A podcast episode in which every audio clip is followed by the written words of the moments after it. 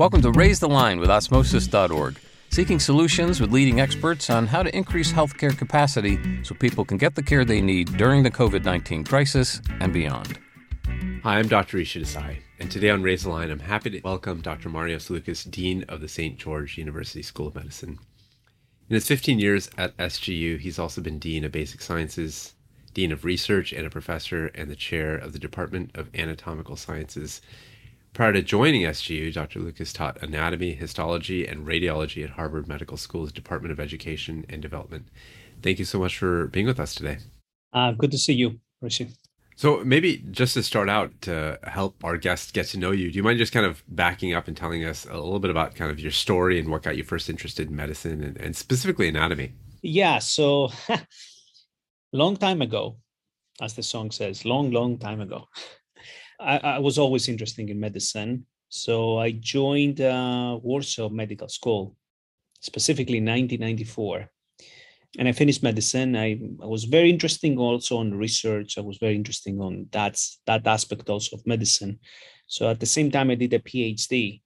So I finished with an MD PhD. Anatomy again and pathology was my main interest back then. So I did um, extensive research. And then through that pathway of both uh, medicine and research, I ended up to do uh, mainly academics, teaching, uh, and research. So it was a, a long journey along uh, many different countries, uh, very fulfilling, obviously, but it was something that always I was interested in searching and uh, developing new knowledge. I think that was one of my interests from very very early on as a kid even. That was something that um, intrigued me, and I wanted really to take the step further. Uh, as far as for the anatomy, was my first exposure to medical school, and um, there were a lot of interesting things going on. And uh, with the years, we obviously we became very serious. We started doing serious research, and our main um, focus was to create and develop new surgical techniques that improves the current ones or create brand new ones that solve um, medical problems that uh, we didn't have or we don't have a good uh, good approach to them. So myself and a group of other people with different universities and here in st george university we collaborate and we're developing a lot of new surgical anatomy techniques actually many surgical techniques that is based on the anatomy knowledge. Uh, so that's our main focus and of course, uh, through that involvement in anatomy, I became also the president of the American Association of Clinical Anatomists a couple of years ago. Uh, so really vested in uh, anatomy. We're writing chapters for the big Gray's Anatomy, uh, have several books in anatomy, and so on. You know, every um, medical student and many other health science students' uh, kind of introduction to clinical medicine is uh, when they go to school, they learn about anatomy. It's kind of like a roadmap to the human body uh, Uh, it can be very daunting, right? Like very challenging to kind of tackle all the different nomenclature, the the pathways. It can be like learning a new language, and that can often be a scary experience. I'm just curious, like as you've kind of suggested, that has become a big cornerstone of your life. What do you think that a lot of students get wrong about how they approach anatomy, kind of maybe psychologically or emotionally, so that currently they're feeling very scared and daunted, but how ought they to feel, I suppose? Yeah, I think uh, there is a lot of enthusiasm, obviously, because typically anatomy, biochemistry, they're the first subjects that the student will uh, will be exposed in medical school, and um, I think general in medical education, one of the things is that is lacking, and I think you do a great job as as a company, and you're helping a lot on that aspect, is that many students and many faculty at the same time, or even clinicians they don't really know how to study. I think one of the issues in medical education nowadays is um, what's the most appropriate way to study, and is what's the most appropriate way to study for the individual. I mean, many times we we try to put every everything together, you know, as one uh, shoe fits all, but it's not exactly like that. There's different variations. So till the students they get accustomed to find their own way, there is a transition period during that transition period, obviously there are some difficulties again with the nomenclature, with so on and so forth. But overall, I think sometimes it's also the right passage. I mean, when I went to medical school, obviously my anatomy was not an easy subject. I had to go through that transition.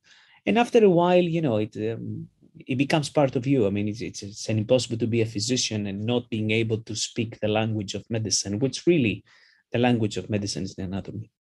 That makes a lot of sense. And and so you got kind of deep into medicine. It sounds like you have a deep passion for anatomy and many other topics as well. And then you went into kind of the administrative track. And so I'm just curious, like what what led to that change in your career, and what appealed to you about being a a leader in healthcare? Yeah, it was an interesting passage because you know being part of the um, deep academics means a lot of research, a lot of teaching certain opportunities they arose. One of them was to become the chair of the Department of Anatomical Sciences here at St. George University. So after being the chair, uh, the next step is for most people to continue that trajectory, to go into more administrative positions. So certain things I had to keep, certain things I had to give away. So obviously my teaching responsibilities had to get less and less and less. Uh, I kept my research as much as I could, obviously. So I still have a lab, uh, still have postdocs that they're running it. However, my my teaching has been less. And then, you know, I became an assistant dean for basic sciences. Then um, the next step was I became a dean of research. And after that, became the dean of uh, basic sciences for about six years. And the dean of basic sciences means that I'm uh, responsible administratively for the first two years of medical school and last year in January became the dean of the entire medical school, which means now I'm responsible for the entire school. So again, um, I never saw the administration as a job or, I mean, I always had a vision and, and a mission to make it effective for the students, effective for the faculty. So it's a vehicle how to make the situation or how to make the life of everybody better and by making the life better means how the students they can learn the materials more efficient how they can become better doctors which eventually improves healthcare i think that's the whole thing that administration can do versus myself just teaching one subject. I mean here we, we're thinking far more globally we're thinking far more three-dimensionally. Uh, as we say, we see the tree and we see the forest and we see multiple forests. It, it's a far more complex uh, way of thinking being the dean uh, and has a certain complexity which again it's part of my as i said before uh, part of the research. I, w- I always would like to create new knowledge and new outcomes out of uh, certain uh, positions in my life so I, i'm curious because you, you, sit in this very unique spot you know to have you uh, share with me how you see st george university med school being uh, different what are the things that you stress emphasize what are the things that during your tenure and maybe in the years to come you'd like to see more of? Any of those kinds of features that set it apart as a school? Yeah, SGU has uh, has some um, important, if you want, history or um, some important tradition here. Some of the facts that we have seen again and again, it's that for the last decade, I would say, uh, we are the largest source of uh, doctors in the United States uh, healthcare system. I think that's that's an important fact. It's who we are. We we really providing an important um, help and an important uh, element to the U.S. healthcare system.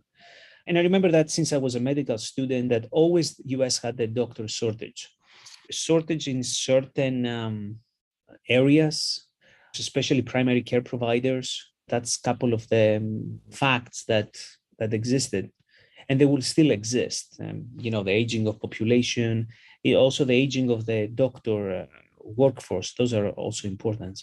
So our school, my school, St. George University, it has a very important uh, mission and vision, which is to provide or to be an international hub for the development of uh, primary care providers. We train our students to be primary care doctors and fill that gap, that very, very important gap. There are many studies, there are many talks about how to tackle that problem. But the schools, the medical schools, they need to be the ones also that they help to bridge that gap by providing a medical education that is completely geared to address that issue. Uh, it would be very, very hard if we as a school we didn't talk about the issue of primary care but this is something that our school primarily does and i think we are doing a great job and the data speaks for itself. I mean, last year, year before, we had over 900 students that they matched in uh, mostly primary care specialties. And as I said, you know, the last decade, we are the number one provider of uh, doctors in the US. So that, all those things, I'm very proud of it. And, and, and I'm looking to continue in that trajectory and address that issue, not only the United States, but also internationally, also in other countries. That strikes home for me. When I did residency, our program was very, very focused on zebras, not horses. And so there were some residents in our program that actually dropped out and went elsewhere for their training, their residency training, because they felt they were not getting a good primary care training. And so I'm curious, based on what you said, what are some specific examples of choices you've had to make as a university to help promote primary care training, to help emphasize it? Like, what are, help me understand, like, from your vantage point, like, what's a classic decision that you had to make where you could have gone either way? Uh, reasonable people would go either way but you chose to go A versus B to help promote this kind of primary care ethos.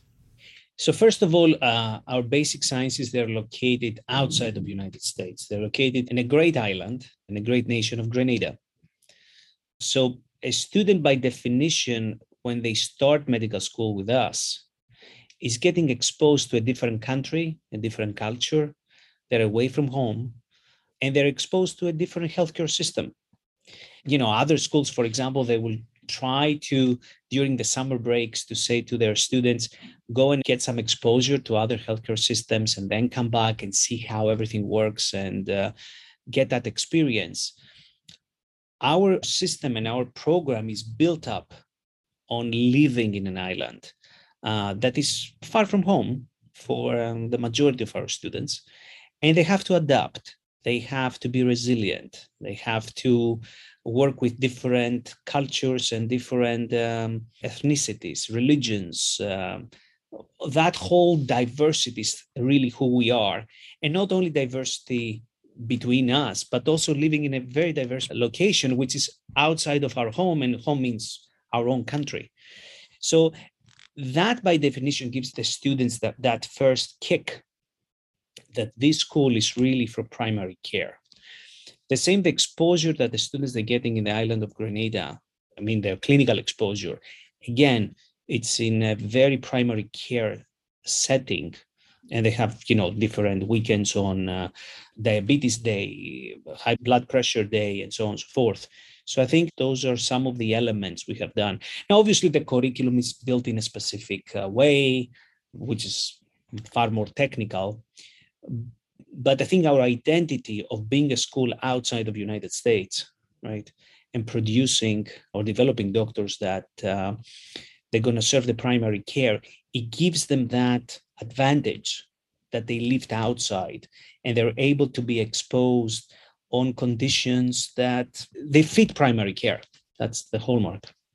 That's awesome and, and very specific, and I can totally understand that. Now, yeah, and I mean, I can give you also a technical example, which is also very interesting. Yeah. So, for example, our curriculum 10 years ago introduced uh, very, very strongly the use of ultrasound. We took the opportunity 10 years ago because we had um, a big anatomy convention uh, here in the island. The American Association of Clinical Anatomists uh, national meeting took place in Grenada so the program back then it was developing with the ultrasounds, and we took the decision to really invest on teaching our students with ultrasounds.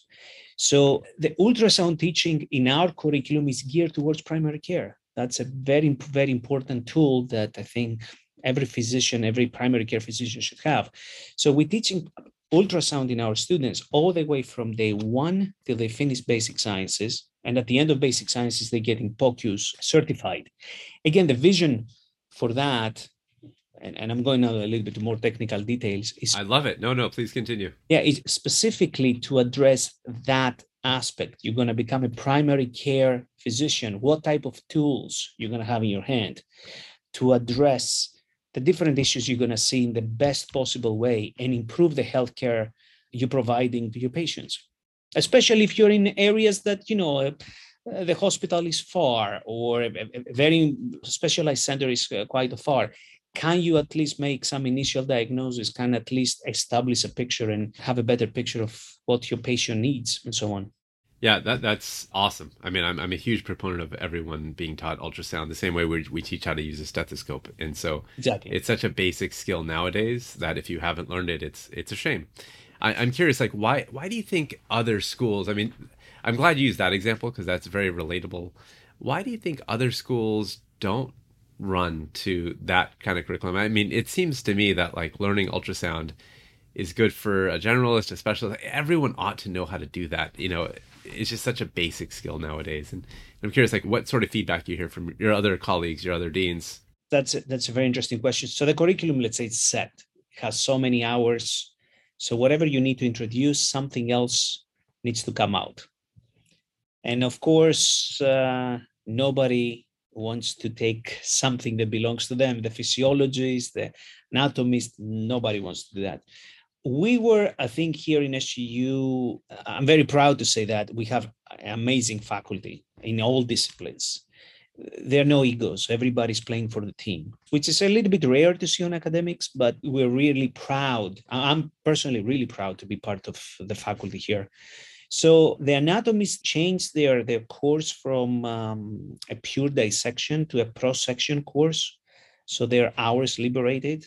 And those hours were given at the beginning to teach ultrasound together with anatomy. So, for example, we would see a dissected forearm or a dissected arm in the lab. We'll have the lecture, the small groups, and then we're going to have another lab with standardized patients and try to identify the same anatomy on ultrasound.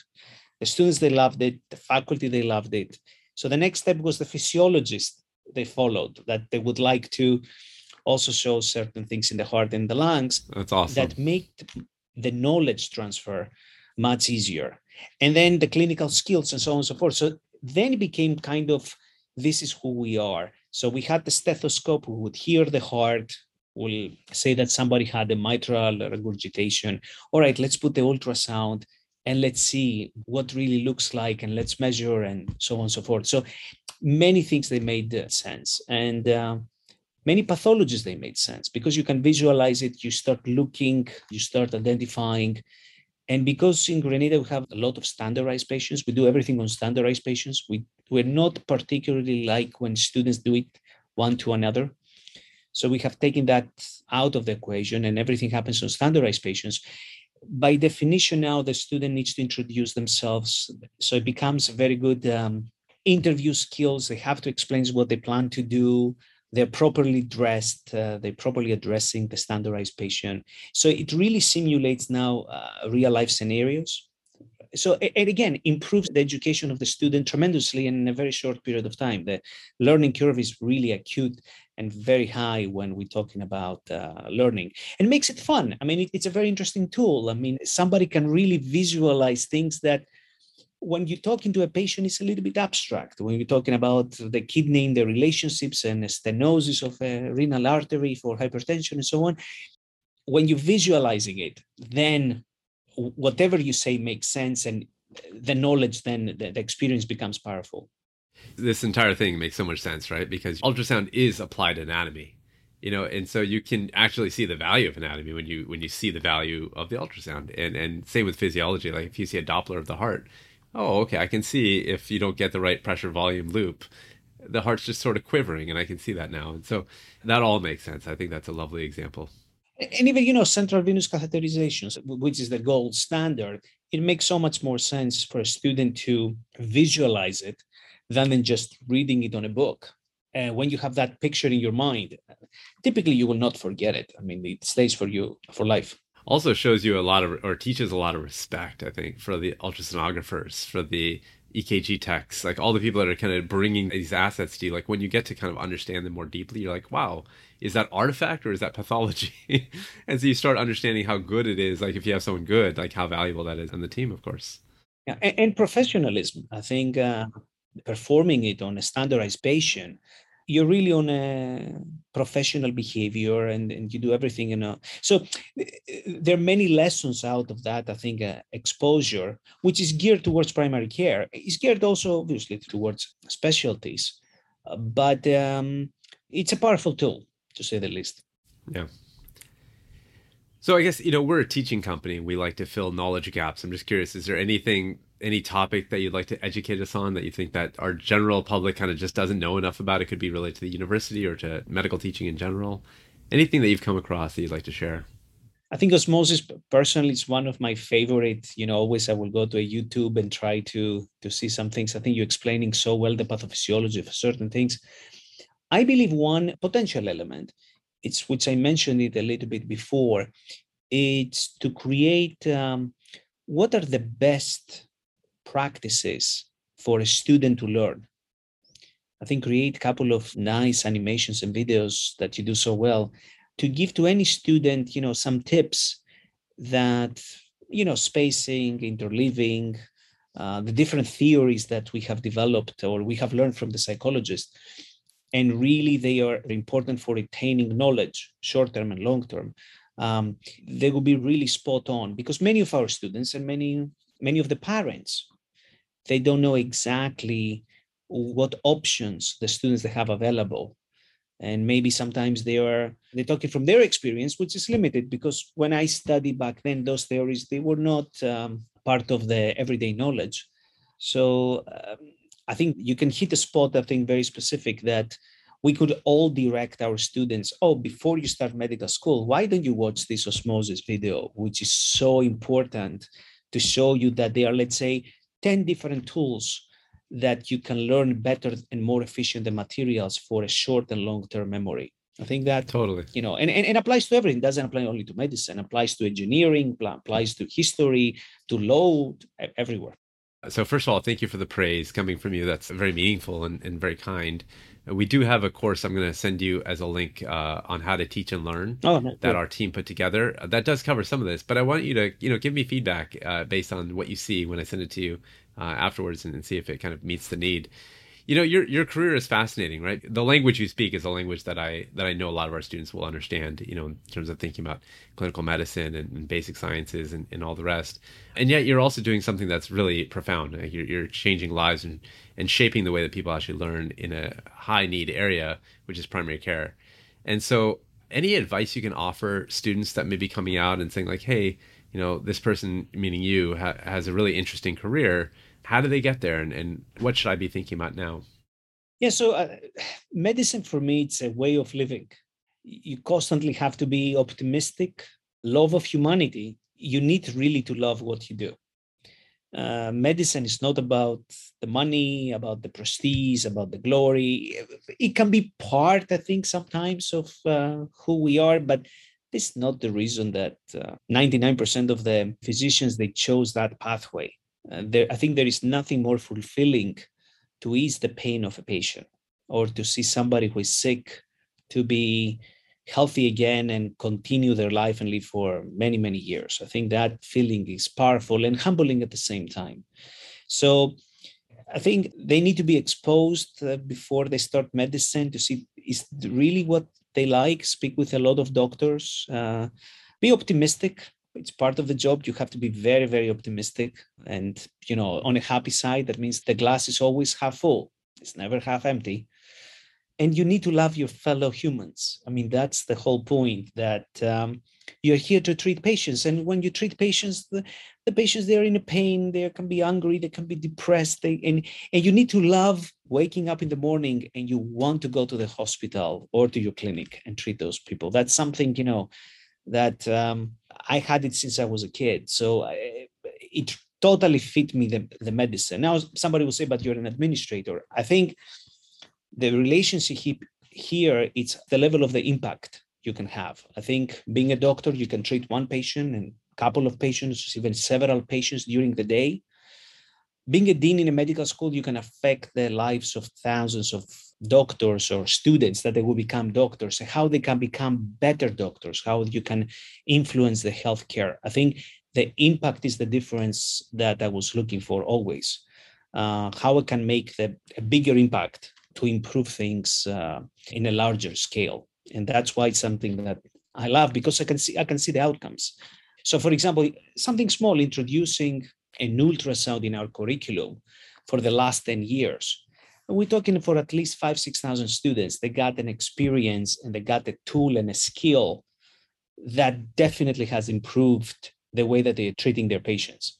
that kind of scalable response that's very intrigued for me that's why it's fascinating and we try to see how we can improve the healthcare system in in a large scale and we, we, we're a big school i mean we have a lot of students so that's a step up totally no that's wonderful and, and a huge huge impact that you're making so thank you for sharing that uh, that advice and probably a good note to end on so thank you so much for being with us today and, and sharing your insights that was wonderful Thank you very much, Rishi. It's always good to see you. I'm Rishi Desai. Thanks for checking out today's show. Remember to do your part to flatten the curve and raise the line. We're all in this together.